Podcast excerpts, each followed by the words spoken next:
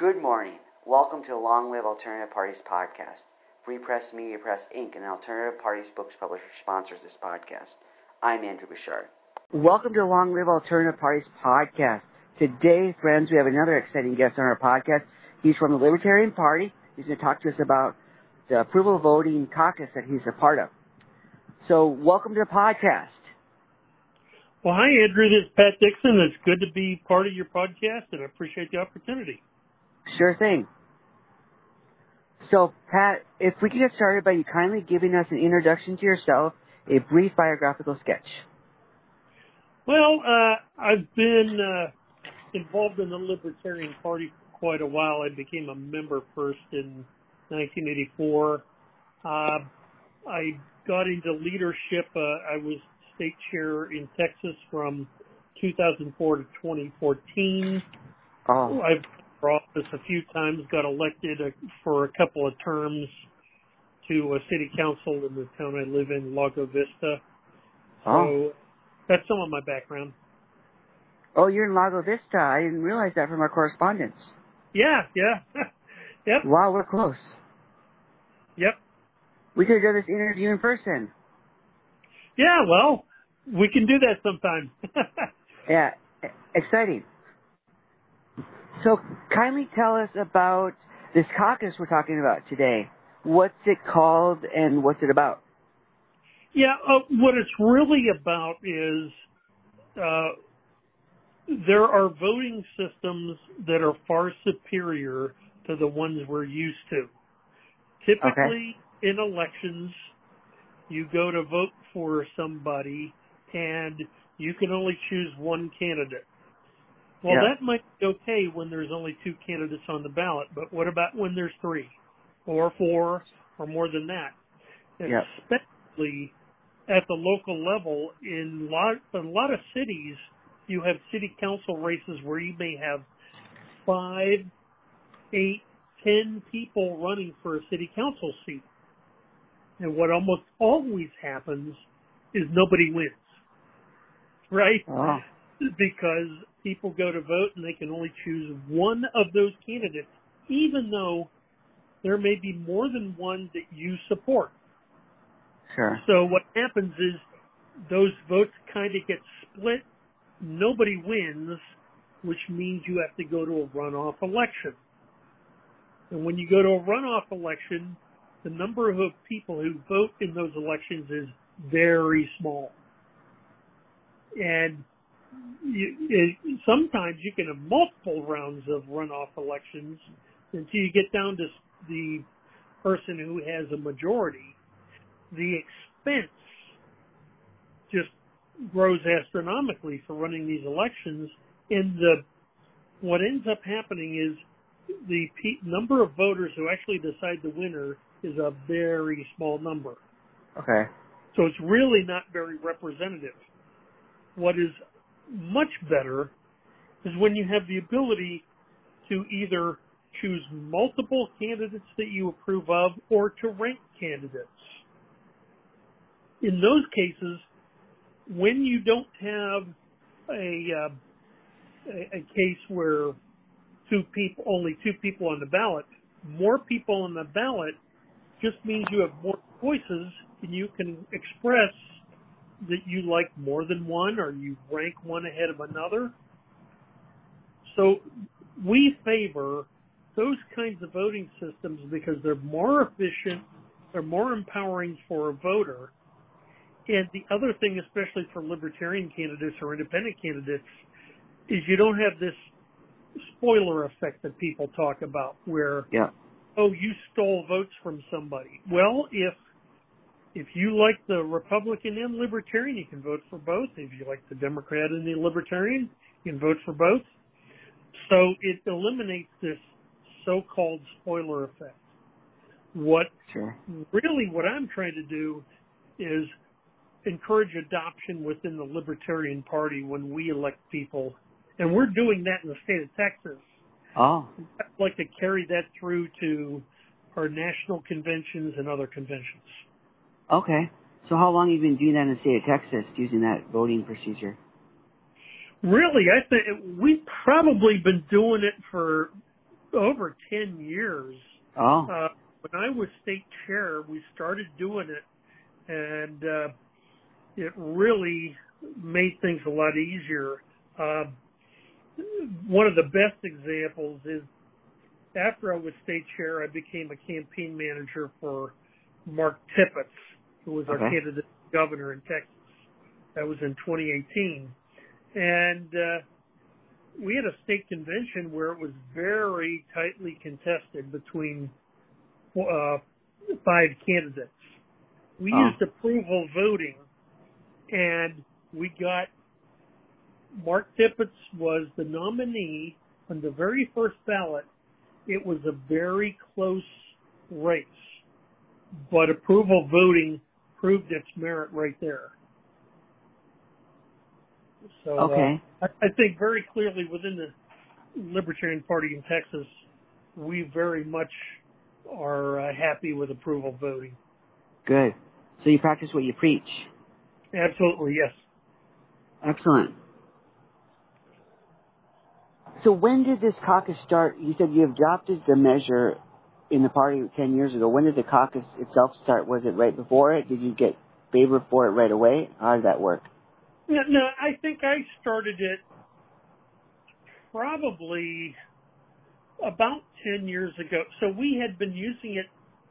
Actually, I think we started using approval voting in the LP Texas more than 10 years ago because when I was no longer state chair, I'm quite certain we had a number of elections where we used approval voting.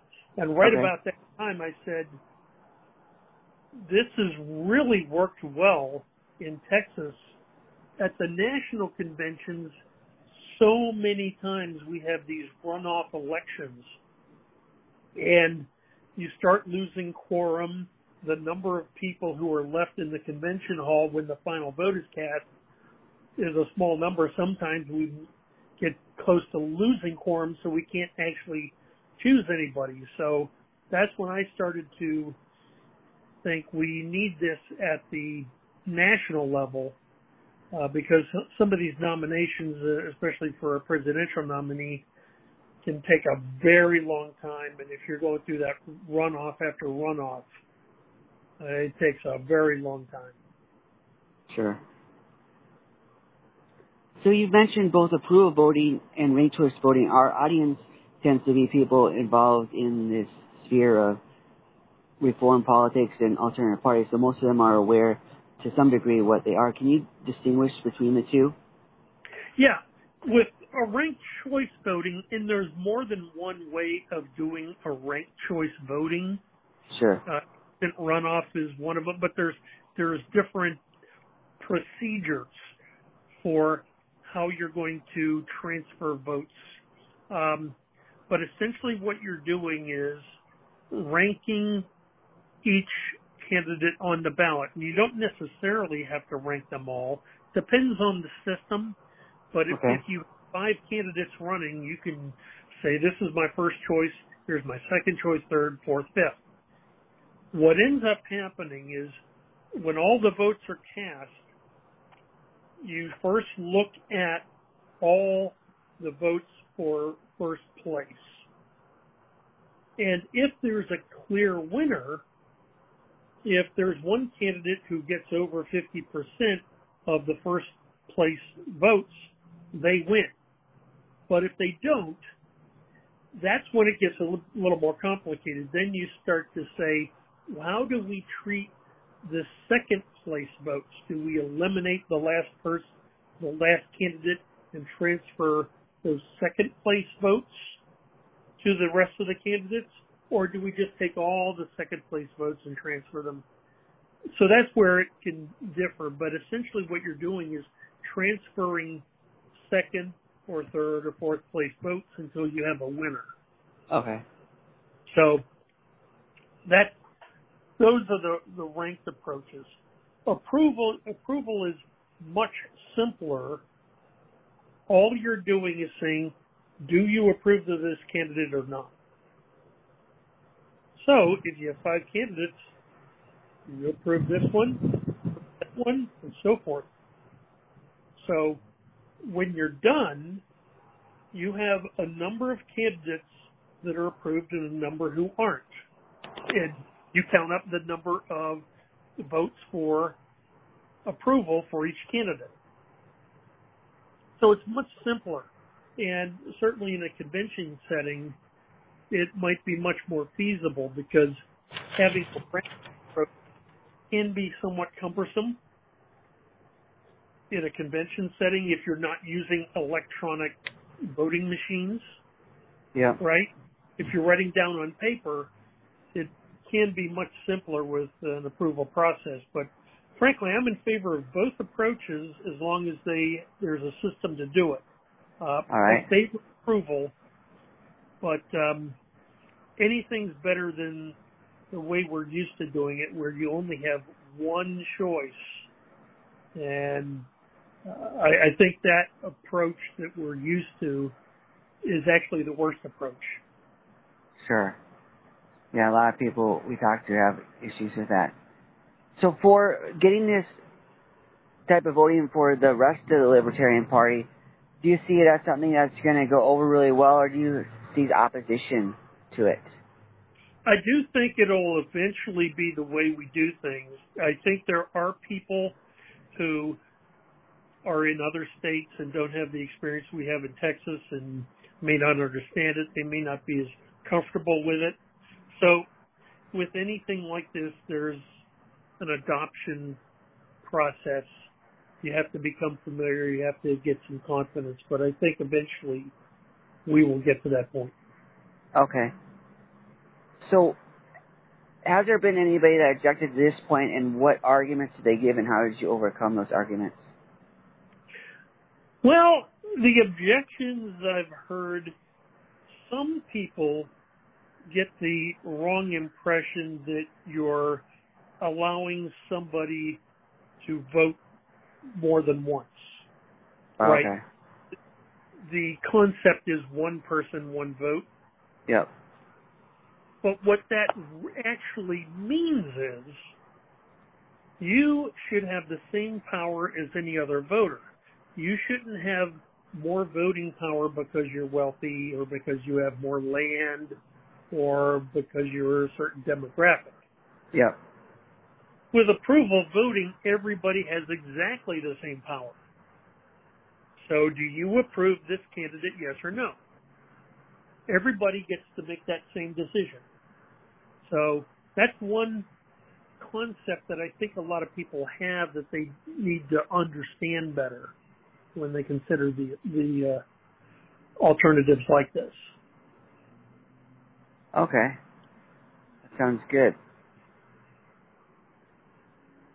So it it sounds like something we've got. We had other guests on the podcast who talked about alternative voting systems such as approval voting and also ranked choice voting. It sounds like in some municipalities they're using it and they are.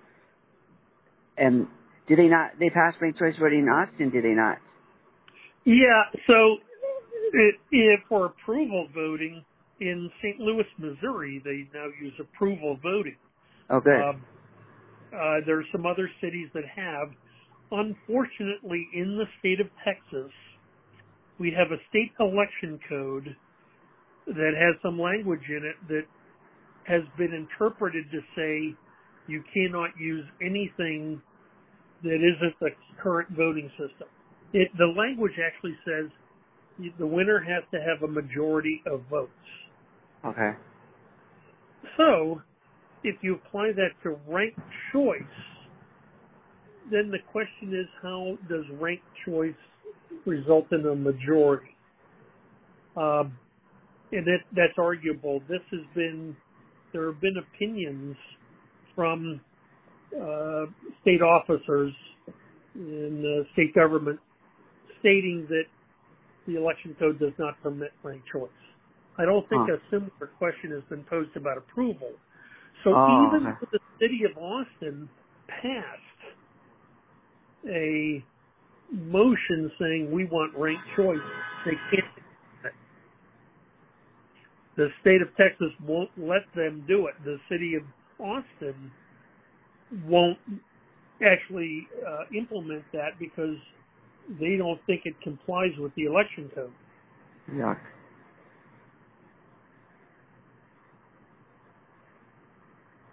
Okay, so in order for this to be adopted by the Libertarian Party, is the in Texas and elsewhere, do do the parties have to put a resolution up for it, or does that require the change to the party constitution or bylaws? How does that work? Yeah, well, in Texas we already did. So the Libertarian Party of Texas already adopted approval voting, and that's what the way we do things. Sure. With, if it applies when uh, we're talking about national party or other state parties, typically it would be a bylaws type of change. All right. Or a, a convention rules type of change. Now, it is possible within Robert's rules, and I know there are probably some people uh, who listen to the podcast who may know what Robert's rules is, but it's one of the obscure only people who go to conventions know, but you could go to a convention, make a motion that we adopt approval voting, and it's possible for that to pass. It may Okay. not be likely, because in the way that would happen is, let's say you're going to vote on some mo- measure, and you know there's multiple options.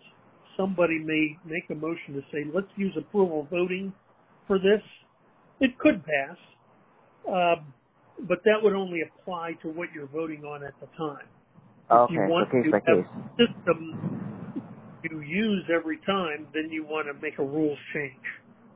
Sure. And for since you're in, is it the same for every party in the Libertarian Party, or is it different? And how how how many how much of the voters do you have to get the support of to make a rule change for the Libertarian Party in Texas, like you did?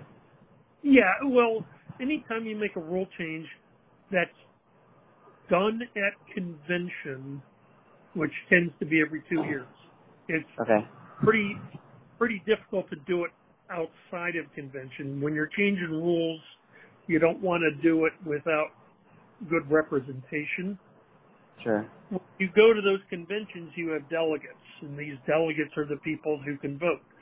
Yeah. The delegates uh, to make any rule change, typically it's a super majority, like a two thirds, required to to adopt a rule change. Sure.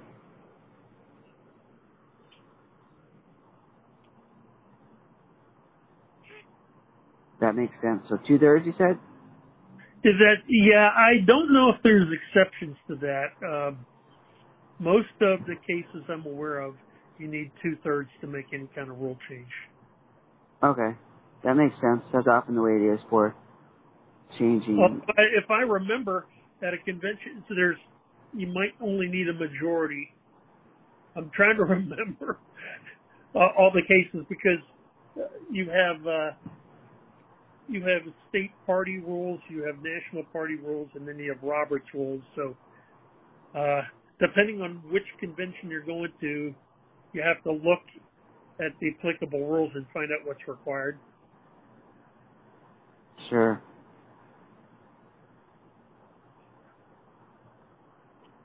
So what does the caucus, do you have regular meetings with the caucus or is it more of a, like, for getting the, cha- to changing the votes in the, for the conventions? there aren't regular meetings. Really, Oh. it's so I put up the, a um, web page in a, I think a social media group, and there are people that I know that are aligned with me that also want to see these changes. Typically, any activity is something that precedes an upcoming convention. Okay. So if, if we're going to a national convention and there's a group of us who want to plan for that and how we're going to promote this, uh, that's when the activity starts. Okay. Makes sense. So it's centered around the conventions. Yes. Okay. So, so we're talking about the rule changes, so that's why it'd be centered around the conventions. Yeah. Now, while I have you, I'll also let you know there is a organization called the Center for Election Science, Yep. and they are promoting approval voting around the United States. So they're the ones who got St. Louis to adopt approval voting, and they're Oh. working that.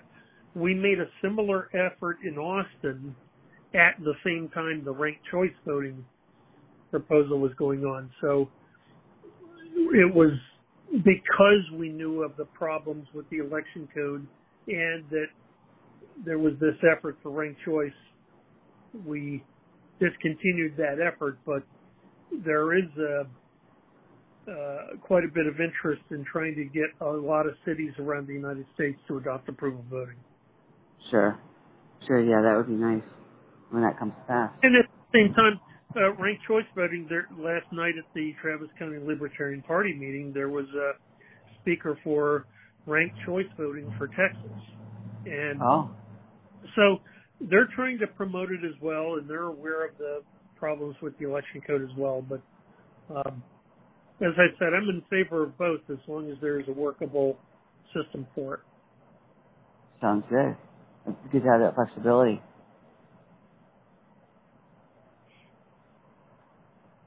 Pat, how can our audience support your efforts, your caucus, your party? Well, well uh, I'm always encouraging people to go to lp.org. Okay? so, uh, it's uh, very easy to find, and uh, you can go there, find information that will lead you down to the local local affiliates. So if you start there, you can get all the way back down to people in Texas or people in Austin, and so that's one way. Uh, the website that you found, and was I think you actually found the Facebook group, right? Yes. Yeah. So that that uh, Facebook uh, group, which is called Approval Voting, uh, if you become a friend there or you like that, that's one way to get supportive. But as I said, when you, when a convention is upcoming, that might be the time that I'm going to start saying who wants to work together to make something happen. Sure. So, yeah. Sounds good. Sounds like a plan. Yep. Pat, we thank you for coming on the podcast today and talking about the approval caucus of the Libertarian Party. Well, thank you very much, Andrew, and uh, appreciate the opportunity. All right, wish you all the best with the approval voting caucus and the Libertarian Party of Texas and everything else you do in life. All right. Thank you. All right, all the best. Bye.